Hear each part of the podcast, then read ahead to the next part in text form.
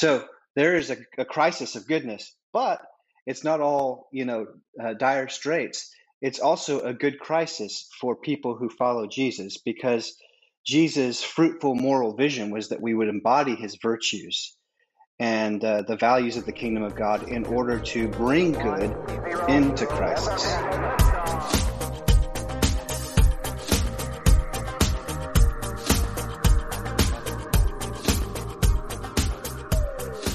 Hey guys, welcome to another episode of Filter. On this show, we recognize that the world can be a confusing place to live in. And so what I seek to do on this show is to equip you to live with biblical clarity in our confusing world so that you can face the chaos of life with wisdom, integrity, and courage.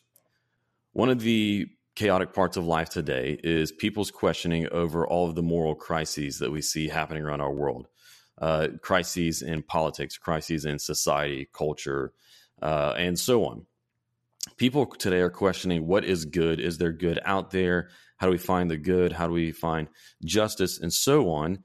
And they are also asking, is Christianity any good, and can it help? Well, my guest today has written an excellent book to answer these questions, confront the, these issues, called Our Good Crisis, Overcoming Moral Chaos with the Beatitudes. His name is Jonathan K. Dodson, and we got to have a really, really great conversation related to these issues around the crises that we face and how we can face them uh, uniquely and effectively as uh, Christians, as citizens in the kingdom of God. Jonathan K. Dodson is the founding pastor of City Life Church in Austin, Texas, and the founder of Gospel Centered Discipleship. He is the author of several books, including The Unbelievable Gospel, Raised, and Here in Spirit. Visit his website and read his blog at jonathan dodson dot org. Follow him on Twitter at Jonathan underscore Dodson. I had a really great conversation with Jonathan on this episode. I had, uh, I enjoyed getting to talk to him. Jonathan is a great guy, interesting thinker, uh, very eloquent speaker. Uh, and, and I just really like the way that he uh, framed his ideas in this book. And so I can't wait to share with you guys. Before we do, I want to encourage you, if you have not yet already, to subscribe to this show. Subscribe on YouTube or Apple Podcasts, Spotify, Anchor, wherever you may be watching or listening, so that you can be uh, notified of any future episodes and content we put out, all of these biblical resources, so that you can live well in our world today. If you would, if you get a good out of this show and this episode, let me encourage you to like this episode on YouTube or to leave us a rating and review on whatever podcast platform you're listening to. Whenever you do that, it really helps us out to, uh, to help other people to find this show and let them also um, be benefited from the resources that we are putting out. Well, without any further delay, I'm excited to bring to you this conversation that I got to have with Jonathan Dodson. Jonathan, welcome to the podcast. Hey, Aaron. Thanks for inviting me. Looking forward to our conversation. Me too. I've been looking forward to it. It's uh, good to meet you. Whenever, as soon as you had sent me your your email, uh, your, your bio over email, and I got to read it, I was immediately excited to get to talk to you, fellow church planner. Uh, you, you mentioned, and I love that you mentioned your bio, your favorite band to listen to, uh, the War on Drugs. And I yeah. love the War on Drugs as well. So I was excited to find someone else, because I, I find not too many people, yeah, uh, you know, know about them, but I love them. So I was like, oh, sweet. Well, this is gonna be fun. Well, so anyway, that's great. Yeah. Soulmates. uh, I already read your bio, but just tell us a little bit more about your background, uh, and what you do, uh, where you're at in life, how God brought you there. Yeah, I'm married to Robbie for twenty-one years, and we have three kids, uh, Owen, sixteen, Ellie, fourteen, and Rosamond, our little surprise, is ten. And uh, they're lovely kids. Uh, you know, they're actually, you know, becoming young, young man and young woman, which is an exciting time for us. My son and I are going to hike the Appalachian Trail next weekend for three days uh, wow. with another dad and a couple of his kids. And so we're excited to do that. Um, he's, uh, he's a thoughtful guy, um, sharp guy, and, uh, just a blessing. Uh, Ellie's our, uh, ath- athlete. So she's a cheerleader. She does soccer. Um, she is, uh, thoughtful, a deep old soul for her age. And then Rosamond is like a, she's like an uh, imagination in the flesh. She just creates worlds out of thin air. She's bouncing around. She's like, You know, she's constantly narrating what's happening all around her. Uh-huh. Um, so she she's a delight. I'm I'm really excited to see what she turns out to be as she grows. So that's our family. Um, we've been in Austin fifteen years. Uh, we moved here to plant the church that I pastor. It's called City Life Church. We're downtown. Our focus has always been kind of the urban core, where seventy-six percent of the people in Austin don't believe Jesus is the Son of God. So it's definitely missionary territory. And that was important to me because I was involved in overseas missions. I was in Southeast Asia, Burma, Laos, Thailand, doing uh, anthropological research to help church planters, taking teams over. Uh, my heart was to kind of die among an unreached people group and uh, plant churches and spread the gospel. And then the Lord turned me around and asked me to consider North America as a mission field. So We we looked around for some of the harder places and, and more needy places, and Austin was definitely up there. And um, I'm so glad that he brought us here. It's been um, challenging, uh, rewarding, um, uh, maturing. Uh, it's been a it's been a very powerful gift to me and my family, and to see the Lord grow His church out of nothing. Um, you know, just kind of a front row seat to the redemptive power of the gospel. And um, so I'm very grateful to to have been part of planning this church. And um, yeah, so that's, that's a bit about kind of ministry and, uh, and my family. Yeah, awesome. Well, we can definitely see your missionary heart in uh, the book that we're talking about today, which is uh, this book that came out uh, in March of last year called Our Good Crisis. Uh, one which I would definitely say is a book that is uh, simultaneously challenging to uh, someone who's maybe exploring Christianity, uh, but then also an encouragement and, you know, something to equip the person who's already a committed believer. Um, so th- once again, the book is called Our Good Crisis, Overcoming Moral Chaos with the Beatitudes. Explain just what is the meaning of that title uh, and what was the inspiration behind writing this book? Uh, the title is a double entendre. So on the one hand, uh, there is a crisis of good. Um, that's not a surprise to anyone that's watching or listening this. Like, there is a crisis of goodness, crisis of virtue. Um, we're confused about what goodness is. We're fighting about what goodness is, and we're struggling to embody goodness in our relationships and in our society. So there is a, a crisis of goodness, but it's not all, you know, uh, dire straits. It's also a good crisis for people who follow Jesus, because Jesus' fruitful moral vision was that we would embody his virtues and uh, the values of the kingdom of God in order to bring good into crisis. So that's the second meaning. So yes, there's a crisis of goodness, but as of all the people on the planet, we have an opportunity to actually retrieve ancient eternal goodness and put it on display in our homes, in our neighborhoods, in our churches, in our cities and towns. So as kind of a double meaning there. Mm-hmm. Um, and that just came out of, frankly, pastoral struggle. Uh, you know, this came out in twenty twenty, right when the pandemic started. But prior to that, there had been plenty of crises, financial crises, sex scandal, political crisis with our president, you know, so there was plenty of crisis. And as I saw these various crises influencing people in our congregation, I noticed that it was almost like, um, uh, I hesitate to use the metaphor red herring, but it, you know, kind of following the crises to the right and to the left and losing sight of the centrality of Christ, not just for spiritual formation, but for for engagement, important things on the right and the left. And so the, the, the book was written out of a desire. How do I help people who are dealing with, you know, major shifts, shifts in sexuality, gender, our understanding and history of race and racism?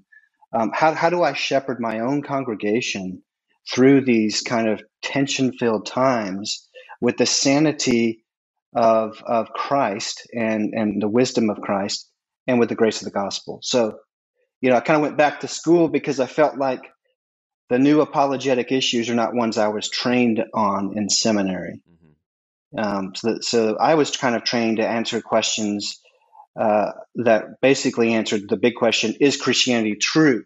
So, you know, is the Bible reliable? Um, did Jesus really rise from the dead? Um, you know, are, are the Gospels authentic? Those kinds of things.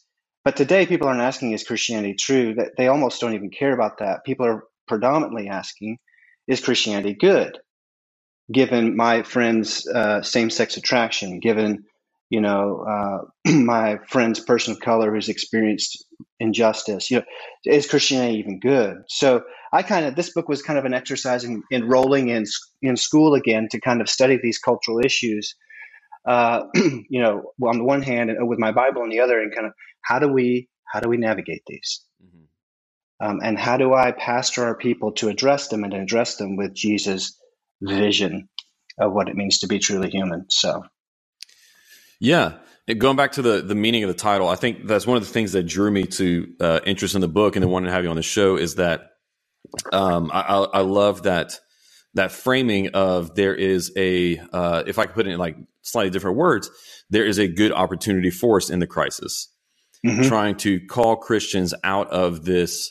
Um, I, I, I wouldn't call it a slumber, but maybe a spell of living in this reactionary mindset, you know, mm-hmm. where they're uh, reacting to from whatever angle and to whatever issue, um, but just reacting in the same ways as the rest of the world, rather than seeing that in every crisis, God has an opportunity for us to uh, step into his calling and to mm-hmm. uh, en- engage whatever crises or difficulties we see happening in the world with uh, the goodness of the gospel. Um, you know, to uh, be agents of redemption, as I like to say in our in our church, you know, ambassadors of of, of Christ and the gospel, and, and actually make a difference. Mm-hmm. Um, and so, and so, I love that, and uh, and yeah, it, so I'm an apologetics guy as well. Uh, that's what my master's degree is in, and that's what we do a lot on okay. this show. And and and I agree with you that uh, that because I was you know studying apologetics in seminary at the same time that I was church planning, and uh, and and meeting and talking to and interacting with a lot of uh, unchurched or de-churched people, uh, I was recognizing that there was very, very little overlap between the issues I was being taught to address and the actual issues that people were mm. asking about. Mm. You know? And and that was you were and that you were taking seminary while you were planting the church. Mm-hmm. Okay, so yeah, still not yeah. quite caught up, unfortunately. Yeah. Well, yeah. Cool that, that you have that interest. It's, you know, it's so relevant and um, perhaps more than ever, uh, yeah. at least North America. So, yeah. Awesome. And so, and so following along that line of thought about apologetics, what your book is doing is it's an interesting blend. So this is another thing that attracted me to the book is that it's a, it's an interesting blend between doing some cultural apologetics and some spiritual formation, uh, mm-hmm. which, which I love. And I, and I think that it, it's excellent that you're doing that. So explain how you're trying to do that in this book and what it even means to attempt to do that. Yeah. Yeah. I'd say it's a third spiritual formation, a third cultural apologetics, and a third ethics. And, um, that's, it's a tough blend to pull off. I don't know if I, I did the best job, but it, it seems that all three of those things are critical. If you leave one out, um, you get an imbalanced response to crisis. Um, yeah, how, how did I come at it? I think I wanted, I was pleased to hear you say that a non-Christian could read this and be challenged as well as a Christian uh, benefit, because that was my hope, was that it, it could serve both audiences. And so that, that is a reflection of how I came at the book. I, I wanted to think about, you know, okay, what, what, you know, how, where do we get moral vision? You know, uh, well, the greatest moral document in the world is probably the Sermon on the Mount. You know, um, it's been recognized by secular people, non-Christian religions as being, you know, having moral impeccability. You know, Richard Dawkins, no friend of Christianity, said that uh, it was way ahead of its time ethically. So, uh, and of course, this is this is the Son of God giving us his vision for how to live in this world. So, you know, whether you're Christian or non-Christian, it's got credibility. And so I thought this is a great place to start to, to wrestle through how we deal with crisis. And and the way I came at it was I wanted to think about, um, one, the actual Beatitudes of Christ that are the preface to the Sermon on the Mount, his vision for moral goodness and human flourishing. But I also wanted to think about what are the actual secular Beatitudes, the Beatitudes that influence the way that we live. And uh, so as I began to think about those, I began to try to dial into the um, the functional beliefs of our society that actually, whether if you're a Christian, you're you're you're perhaps consciously or unconsciously living by them. But if you're you you are a Christian, uh, you're actually influenced by them and inhaling them regularly. So we're looking at what does it mean to be poor in spirit, Jesus, uh, in the age of a big me. Uh, the, the the big me is the term coined by David Brooks for the age of, you know, expressive individualism, where everything is influenced by my my feelings, my kind of emotions, my moral intuition comes out of what I think and feel. Uh, the big me looms over all of our decisions.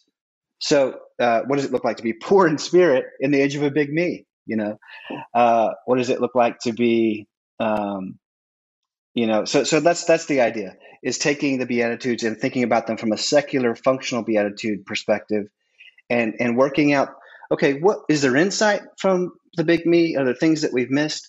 And then how does Jesus uh, affirm and confront, both affirm and confront those kind of secular Beatitudes? Mm-hmm. So what I'm trying to do is wring as much wisdom as I can out of kind of the secular age, um, while also taking seriously Jesus' Beatitudes and then saying, okay, what what's the result? Mm-hmm. Uh, how do we live? So that that's kind of how I came at it. Yeah. And so by going to the Sermon on the Mount and the Beatitudes, trying to use them as a uh, as a filter through which we evaluate the ideas of the world and their Beatitudes, an implicit assumption in, in that is that the, this sermon, which is two thousand years old now, is still relevant for today. And so if you were talking to someone who was skeptical and said, you know, okay, well, we're dealing with modern problems, can, even though it was great in its day, can a two thousand year old sermon really be relevant to the moral crisis or the good crisis, or, or I should say crisis of good they're yeah. facing today? How would you respond to them in, in that challenge of the relevance of the Sermon on the Mount to today? Uh, I would ask them, what are the top two concerns of your life? You know, what, what are the top two issues that you're most concerned about in the world? And they, they would probably be reflected in the Sermon on the Mount. So uh, a person who is justice-minded would probably say, I'm concerned about, you know, um, uh, you know, racial justice, uh, uh, justice, uh, prison reform, uh, who, you know, any number of uh, injustices. Well, there's a Beatitude for that. You know, blessed are the those who hunger and thirst for righteousness, for they shall be satisfied. And that word righteousness is a robust word coming out of the Old Testament that is, yes, moral, but it, moral righteousness, but it's also uh, just justice. Uh, the, the root word for justice is there. So, um, so if you're concerned about justice, Jesus Christ is actually more concerned about justice. He not only wrote about it, he he lived a just life, more just than anyone else. In fact, if you're cynical about justice in the world and people being true, uh, this is the only person on the planet that ever lived up to his proclamations about justice entirely. He's the only person that ever lives up to all of his beliefs. Nobody else on the planet does that. So if you if you're concerned about justice, I commend you. Let's take a look at the only person that ever held up all of his claims about justice and actually wrote with profound wisdom and uh, on these topics. So that would be the way I would respond. Is it was like, you know, kind of, you know, that's that's a dusty sermon. Well, what are your concerns? I'm willing to bet they're reflected in these Beatitudes. Yeah, yeah, that's excellent. That's good. Yeah. Uh, it, it shows that a lot of the things that we um, are, are facing in our life today, though the packaging is different, the core human experience and struggles are the same. Yes. Yeah. Yeah. I think uh, we, we could also point to uh, to church history, and we could look at times throughout the ages and look at the kind of people and communities that were formed out of the Sermon on the Mount and the good that they did in the world. Yeah. Yeah. Is that is that something that you that you uh, studied or uh, or pulled out in, in working for this uh, or working on this book? Are there any historical examples that you point to as look look at these people who lived out the Beatitudes or one of the Beatitudes and look at the good that they did in the world? Uh, I don't. I use historical vignettes uh, not as examples of communities who embody the Beatitudes, but uh, in in a, in an effort to understand other periods in which we ex- encountered crisis. So look at the sixties and the seventies a little bit, and and kind of read and thought more about, you know, the experience of being overwhelmed with all the issues of both local, national, and global concern that are just kind of profoundly anxiety producing. So that's where I got into history. I didn't get into history on kind of other communities, which is a great idea, uh, that have embodied the Beatitudes and promoted this kind of, you know, of course we have that recorded in Acts. Um, there, you know, uh, example, Anabaptist communities, um, you know, Moravians, uh, different different communities that embodied the Beatitudes and were a blessing to their neighbors. Yeah. Uh, so that's a great idea. Yeah. So looking at the sixties and seventies and how people responded to crisis, what were some of the insights that you found there and, and that you shared in the book? You know, I think I think uh, I was helped to consider the fact that the sixties were were fraught with just as much, if not more, crises than we're facing today. You know, um, so you know the the Vietnam War. Uh, hundreds of thousands of American soldiers killed in a cause that was highly questionable, uh, and demonstrations over that that were uh, physical, like the race riots we experienced um, last year. Um, so, so, so there's there's rioting, uh, there's political um, conflict uh, in the sixties. There's questionable. Uh, ethically questionable war that we're engaged in. We're, we're uh, dealing with, you know, kind of the war in Afghanistan and the ethics of that war. Um, there's political figures, I think, for the first time, you know, we, we had really thought political figures were kind of uh, people that we could put our hope in. And then you have finally a massive scandal like Watergate that um, exposes, you know, ulterior motives, uh, ethical problems behind the leaders that we're looking to to accomplish goodness in the world and in our own nation. So you just have a compounding effect of many crises that were destabilizing the nation then. And then, of course, you've got civil rights, uh, and lots of protesting, lots of injustice. So it, it was helpful to look at the sixties and go, this isn't new. Um, and people got through it. Um, and the seventies weren't much better, and people got through it. We, we can make it, but not only just make it, we can actually thrive through it. Uh, we can be a people that embody the, the this fruitful, moral, satisfying vision of Jesus Christ, and actually be those kind of little stars in the nighttime sky, you know, the people that shine like little communities of light in all the darkness that's encroaching upon us as we try to follow Jesus in these times. So it was just helpful to kind of dial into some of that, you know, mm. and, and recognize uh, the world has been through this and worse before. In fact, our country has been through this and worse before. It's that there's it's possible to to make it. Yeah, yeah, yeah. That's excellent. It, it, once again, the Beatitudes lead into uh, talking about uh, Jesus saying, you are to be a the, a, a light in the world, a city set on a hill. And yeah. that, that's what I thought about when we were talking about being those lights in the night sky, that that that city set on a hill, uh, being a light in the darkness. And I mean, once again, going back to the opportunity that we have in crisis, I think in order to do that, though, to, to be salt and earth, to be a light, to be a city set on a hill, you have to have somewhat of an, uh, an immunity to getting caught up. And this goes back, once again, to how we started the conversation. You have to have someone in an immunity to getting caught up in the reactionary nature and the cycles of anxiety, stress, mm-hmm. anger, outrage, whatever else uh, that happens with our crisis-filled life. And so I'm wondering, is there something uh, unique about living in the kingdom of God that changes the way that people uh, perceive, evaluate, or just even emotionally approach crises? Because being in the kingdom of God, we're in one sense in a transcendent community, right? Because you mm-hmm. and I are separated by about an eight hours drive, mm-hmm. uh, but but but we're still together in Christ, right? Mm-hmm. And, and the same thing with our brothers and sisters around the world, and then the cloud of witnesses through the age. Mm-hmm. So in one sense, it's a transcendent community. Um, and so you would assume that being in the kingdom, a transcendent community, uh, and in an infinite kingdom, that changes the way that we experience and interact with uh, very imminent and uh, time-bound crises and events, right? Mm-hmm. But we're mm-hmm. still in the world. Mm-hmm. So we're not completely untouched by them. So, right. so how do you think living in the kingdom changes the way that we even approach crises, which then will enable us to be salt, light um, in a city set on a hill?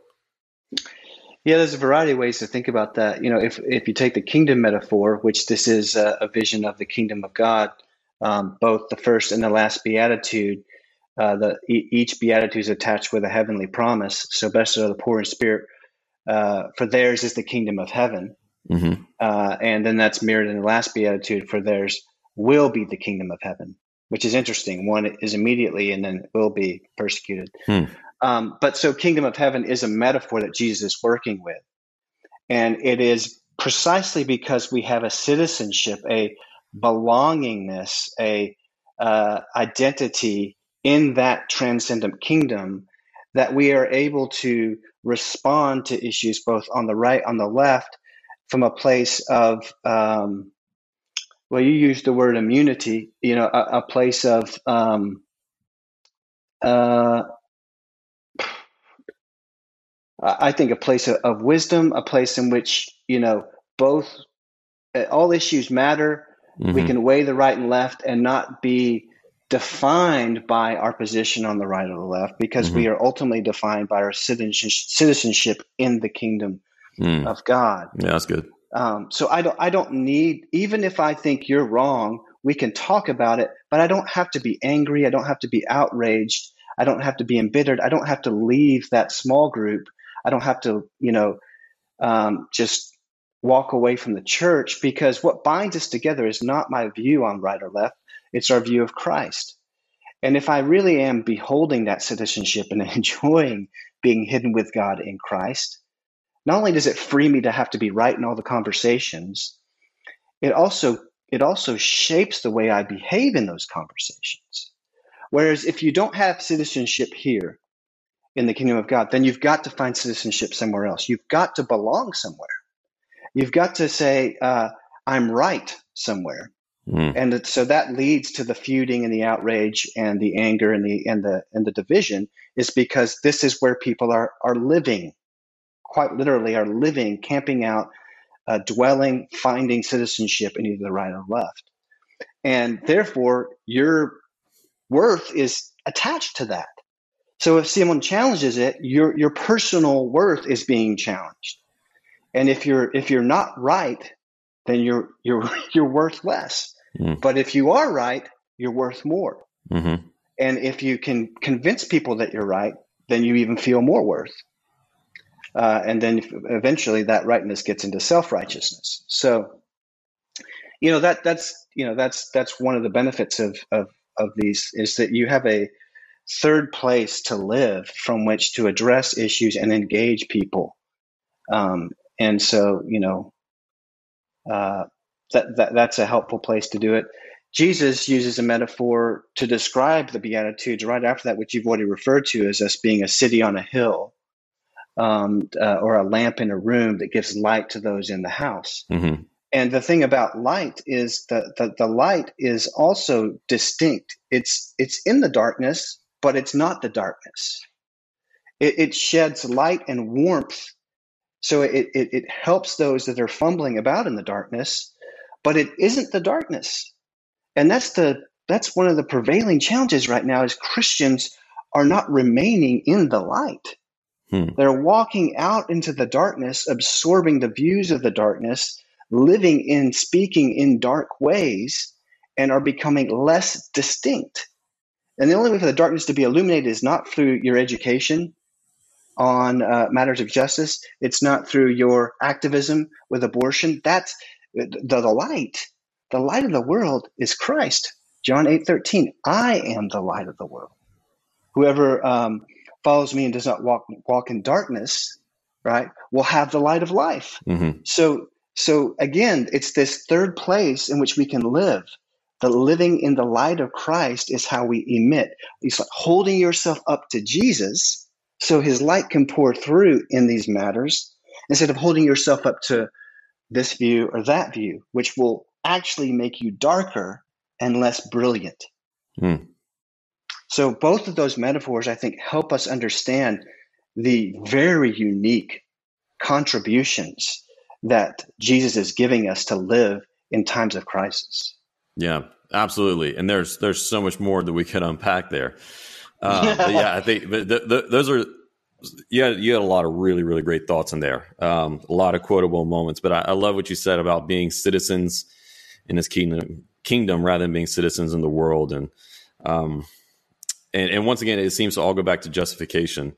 It seems to all go back to being rooted in the gospel rather than in the narratives of the world. Because like you said, whenever our, our identity or our, our need for justification becomes wrapped up in being right on whatever side of an issue, um, well, then we, we, we've lost that grounding in our justification in Christ. And, uh, and then, and then when we're justified in him, being freed from the need to, uh, to be proven or justified by the issues going on in our world. You yeah. know, I think, I think another thing that makes it unique is that, um, is that today, because of uh, just because of the world we live in, but like, especially politics is one example. It seems so big.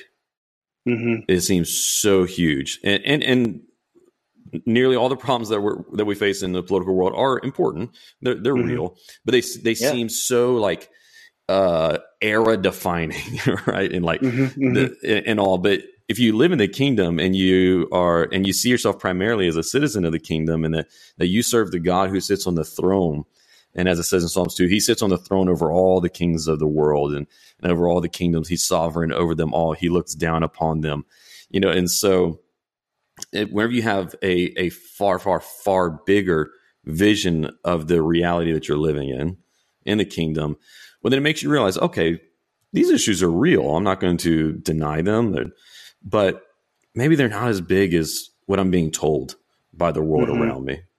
You know, because I, I think the more that you allow yourself to let the world around you define how big they are or how important they are in, in comparison to the kingdom of God, then then the more power you allow it to have over your life.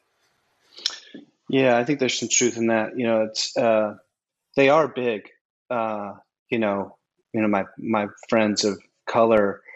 This this is big. This is you know centuries long. This is mm-hmm. systemic big.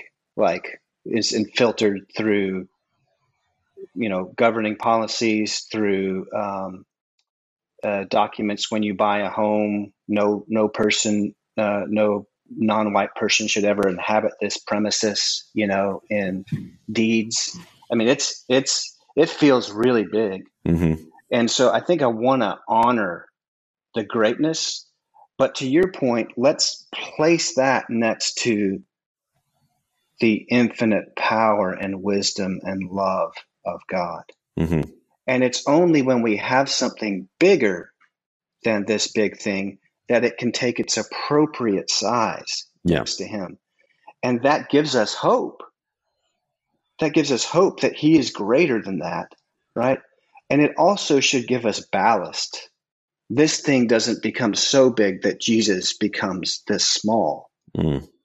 Right. And now yeah. this is the functional ruler of my life.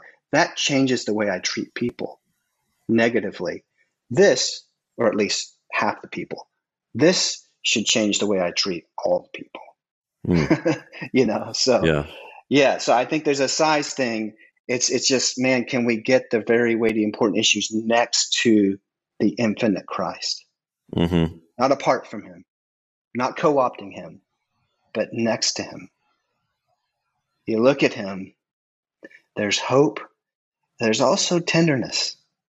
There's also love and meekness. So yeah, yeah, it's important. Yeah, that's really, that's excellent. You worded so much better what I was trying to say. no, well, no, you made a great point. That, so. But and so that that's exactly what I was trying to say. I, I love the way that you, that you rephrased it and made it much more clear and eloquent.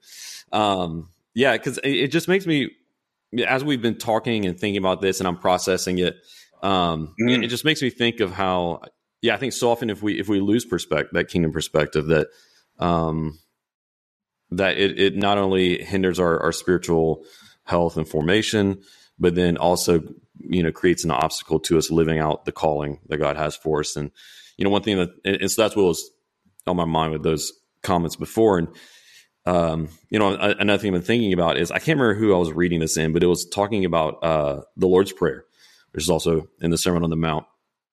And, uh, and this writer said, like I said, I can't remember who it was, so I don't want to make a mistake by guessing.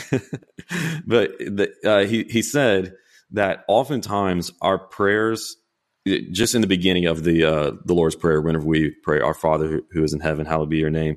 Your kingdom come, your will be done on earth as it is in heaven." So just that part, before we even get into the supplications, he said so often our prayers are answered already in that section. Right mm. off the bat, before we even start asking for anything, we can find that if we truly pray that part seriously, our prayers are already answered, because what, what we'll find happening is that we had allowed our lives to become centered in in other things in the world, whether that be mm-hmm. other narratives or or or or a problem that I have in my life that I was allowing to dominate uh, my inner sense of peace or my mind or whatever else. And in that very beginning of the prayer, whenever we're recentered in God, his presence, mm-hmm. the reality of his infinite sovereignty and all the things you talked about, his goodness, love, mm-hmm. and, and, and so on, right there, even though the problems don't necessarily go away, mm-hmm. uh, I, I just think what you talked about, then whenever they, they, they almost become resized mm-hmm. in comparison mm-hmm. to him, and whenever we enter into his presence. And, uh, and yeah, so he said, so even in that moment, oftentimes we find, even if the problems don't go away, they're almost pretty much answered for us. Yeah. No, I, I love that comment. Um, I, I pray that prayer every day, and uh, that's going to be a, a fresh little way of me relating to the Lord. I think, um, yeah, it, it's uh, they're they're answered. Uh, I guess I, my question is, how are they answered? As, as I think about it, they're answered eschatologically, that um, everything will honor God and everything will be just. You know, it says the kingdom of heaven will be a place in which righteousness dwells. So they're answered eschatologically. One day, everything will be just and true and good. Mm. But I think there's also a sense in which when I pray, you know, your kingdom come, your will be done, all my concerns are answered, um, not just eschatologically, but they're they're answered. Um, I can't think of the, a good word for it, but they're answered in the wisdom of God, mm. the timing of God. Mm-hmm. And I think that's some of the things that we struggle with is like, you know, is God, is Christianity so heavenly minded, it's no earthly good. You know, I want stuff done. You know, we need to make progress. We've screwed this up for years. And and I appreciate the prophets that are, are calling our attention to that. But sometimes what happens is the pro, the, the, the, the modern prophets get, um, they forget the wisdom and timing of God. Mm. So let's make progress, but let's not let's not take the place of God in the rate at which the progress is made. Mm. You know, so so that, yeah. yeah, his kingdom's going to come, his will going to be done in his timing and in his way. Yeah. And ultimately and finally. And man, that is a fresh comfort to me this morning. I so appreciate you bringing that that comment up. That's yeah. awesome. Yeah, Scripture is always challenging us in that way, especially like, man, it's, as modern yeah. people, I feel like one of the things that, that God is constantly challenging us on and challenging me on is that, what you said, timing. Yeah. Um. Yeah, for some reason, we we uh, we we live in a time, and we've been in, in this environment where Um, we've lost a sense of thinking in terms of generations to a certain mm-hmm. point, um, mm-hmm. and just assume that everything should happen right now, yeah. or that, or that, you know, real change and whatnot happens only in the immediate, or it should always be in the immediate, but, but forget, you know, of what God can do in, in generations, um, yeah. in decades and so on. But let's get back into your book. Uh, I'm, all this is related, but let, let's get back into yeah. uh, what you wrote about. And what you do as you go through this book is, um, since it's very focused in on the Beatitudes, you actually uh, use each individual Beatitude to uh, as a lens through which, and a way to, you know, uh, challenge uh, the assumptions that we live in in the modern day. Earlier, you mm-hmm. talked a little bit about the first one being poor in spirit compared to uh, the big me and expressive individualism. What are some other ways, and may, you know, you don't need to give us the whole book because we want people to go and get it, of course. But what, what would be some of the, uh, what would be some examples from some of the other Beatitudes specifically? Just give us some insight into how does one of these other Beatitudes specifically address uh, our good crisis? Um, I, the one that's coming to mind uh, is blessed are the persecuted. Mm. Um, there is a lot of persecution today. A lot of people feel mis- maligned, misunderstood. Um, uh, the, the right feels persecuted. The left feels persecuted. And Jesus says, blessed are those who persecu- are persecuted um, for my name's sake. So the blessing, the um, the flourishing, that word can be translated, is for those who are persecuted in my name, for my name's sake, for the sake of Christ, which is means for the, the glory of Christ, or for the, the purposes of Christ. Um, so blessed are those who are persecuted for my name's sake. And then he goes on. I mean, it, this beatitude actually gets more airtime than any other beatitude, because he goes on after that and he says, he says, um, blessed are those, uh, blessed are you when men revile you and say all kinds of things falsely against you. Rejoice and be exceedingly glad, for great is your reward. Mm.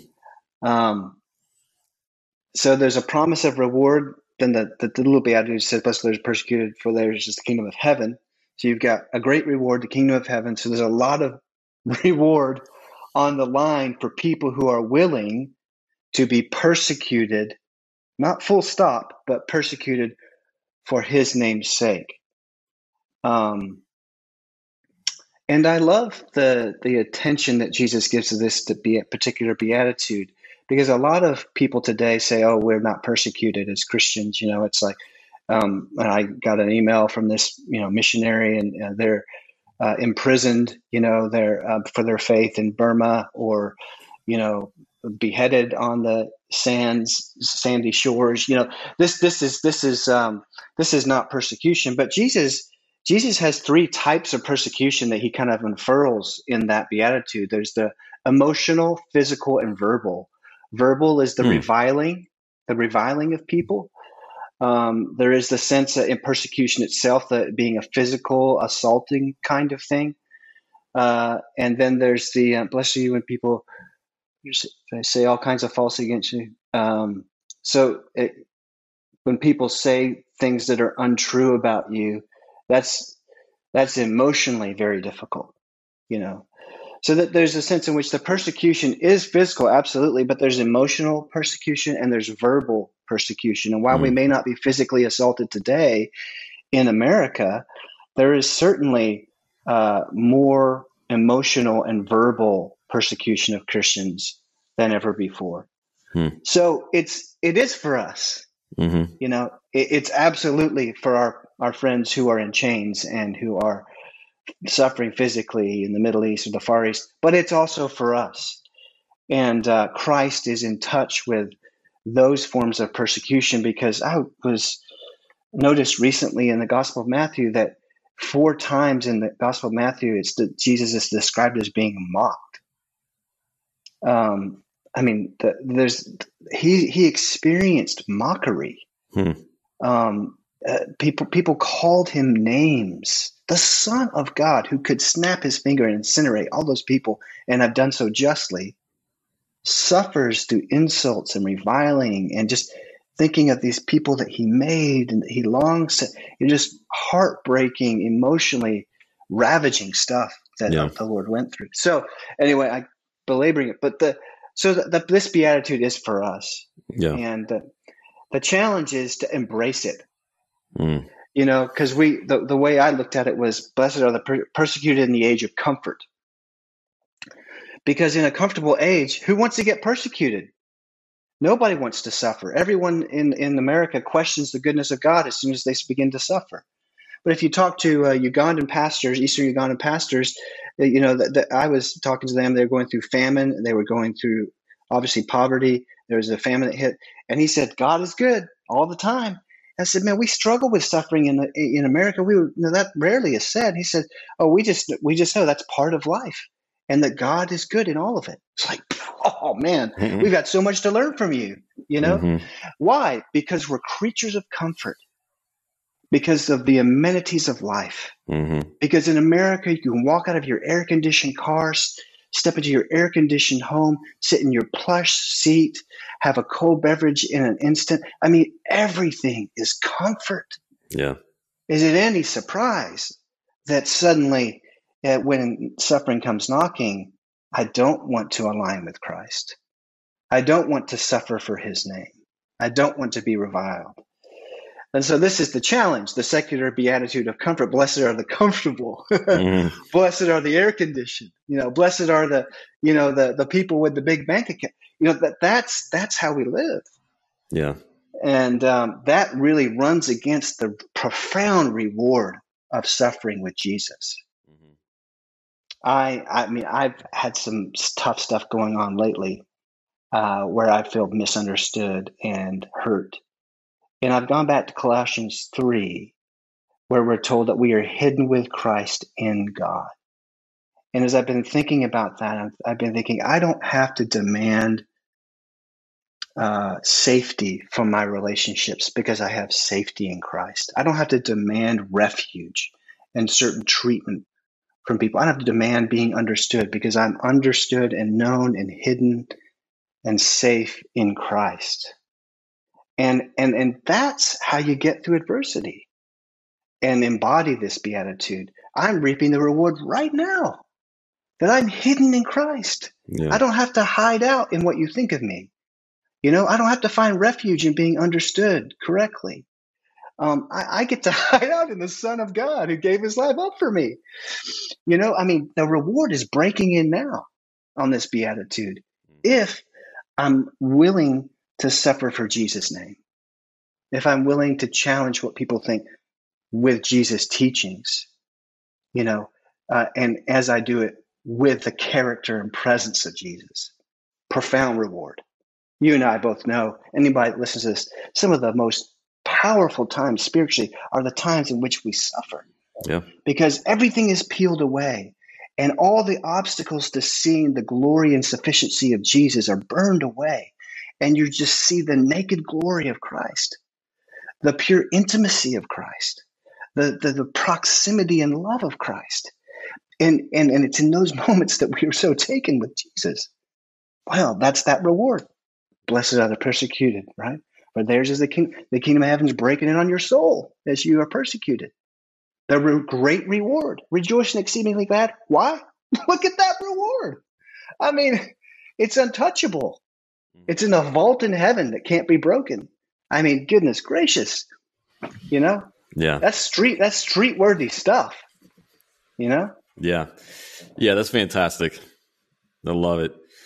And I, I love, you know, it, it's good to remind people, uh, I think, because on the one hand, you see people who are a little too eager to claim persecution, but then you see kind of an overreaction to that, to people who say like, no, not persecuted at all. And, And so I, I appreciate how you pulled out how Jesus says in there, uh, he points out three kinds, the, the physical, the very obvious that we see around the world, but then also the verbal and emotional, uh, which are also real forms of opposition and persecution as well. So that's really good. Yeah. Um, yeah, that's good. It, I got, I got so many uh, other questions. Yeah, I, but, I just, uh, it, I'm so validated in my sorrows by Jesus. You know, he's called the man of sorrows. You know, he chose those descriptions for a reason. He, if anybody understands persecution, it's the Son of God. Yeah. Crowned with thorns, mocked, spat upon, crucified, tortured, you know. And uh, I was also in this season very touched by Jesus in the Garden of Gethsemane. He pulls his closest friends to him. He says, I'm sorrowful. The Son of God. I'm sorrowful. Mm-hmm. And then he says again, I'm sorrowful unto death. He validates our sadness in his humanity. I mean, that's a, that's a king I want to follow. Yeah. Yeah. Once again, going back to what we talked about earlier in, in the relevance of Jesus and his sermon, um, is there any other God who, in all of world religions and philosophies that's ever existed, is has there ever been another God who can claim that he knows what it's like to suffer? And that whenever he tells us, blessed are the persecuted, that he knows what it's like to be persecuted. Yeah. That he's been there uh, and he can identify with our sufferings. And like you said, that he knows what it's like to be sorrowful. And, and that right there, that's just one of the most beautiful and most persuasive reasons for following Jesus. Yeah. Yeah. He, he gets us one hundred percent human and one hundred percent divine. He gets us and he does something about it. Yeah. It's amazing. Like I said, I got a lot of other questions, but we are getting close to our, uh, close to the end of our time here. So let me just uh, leave off with this last one, which is, what do you hope readers take away whenever they read this book? Um, I, I hope that they take away the, the, the immediate relevance of the teachings and person of Jesus for our present struggles and questions and doubts. But not only that, I, I hope that they take away the presence of Christ, not just how do I get through it, how do I answer the hard questions, you know, how do I cope, but but but how do I live inside the Beatitudes with all the promises that are attached, with the presence of Christ. The you know the righteous will be satisfied, the poor in spirit will have the kingdom of heaven. Um, You know, the, the meek will inherit the earth. I mean, all of these profoundly rich promises, you know, satisfaction, mercy, like all of that comes to us in the person and presence of Christ, his rule, his reign, his presence. So I hope that the readers are very equipped to respond to their challenges, but but from a place of hiddenness in Jesus and a sense of his presence. Mm-hmm. Excellent. I hope so too. And I'm confident that anyone who reads this book will, will definitely be equipped to be able to do that yeah. and, and, and leave with that takeaway. So Jonathan, before we go, how can people find you, connect with you, learn more about uh, your, your other work? Uh, I, I'm, I have an Instagram account and a Twitter account. So, you know, at Jonathan underscore Dodson.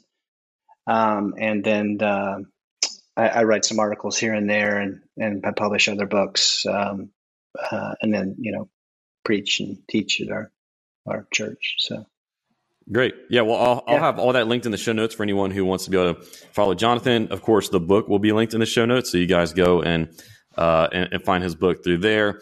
Uh, and then, uh, his social and, uh, website, other books. I'll have all that linked down below. So if you guys want to, uh, uh, read any more, look any more into, uh, Jonathan's work or just connect with him on social media, you'll be able to find that there. So, uh, well, Jonathan, like I said, this was, uh, we, we, we could have talked a lot longer and just kept going. uh, yeah. So maybe we'll have to say that for another time, but I just really appreciate you coming on the show today. Thank you, Aaron. I enjoyed our conversation. Maybe we'll do it again. Yeah.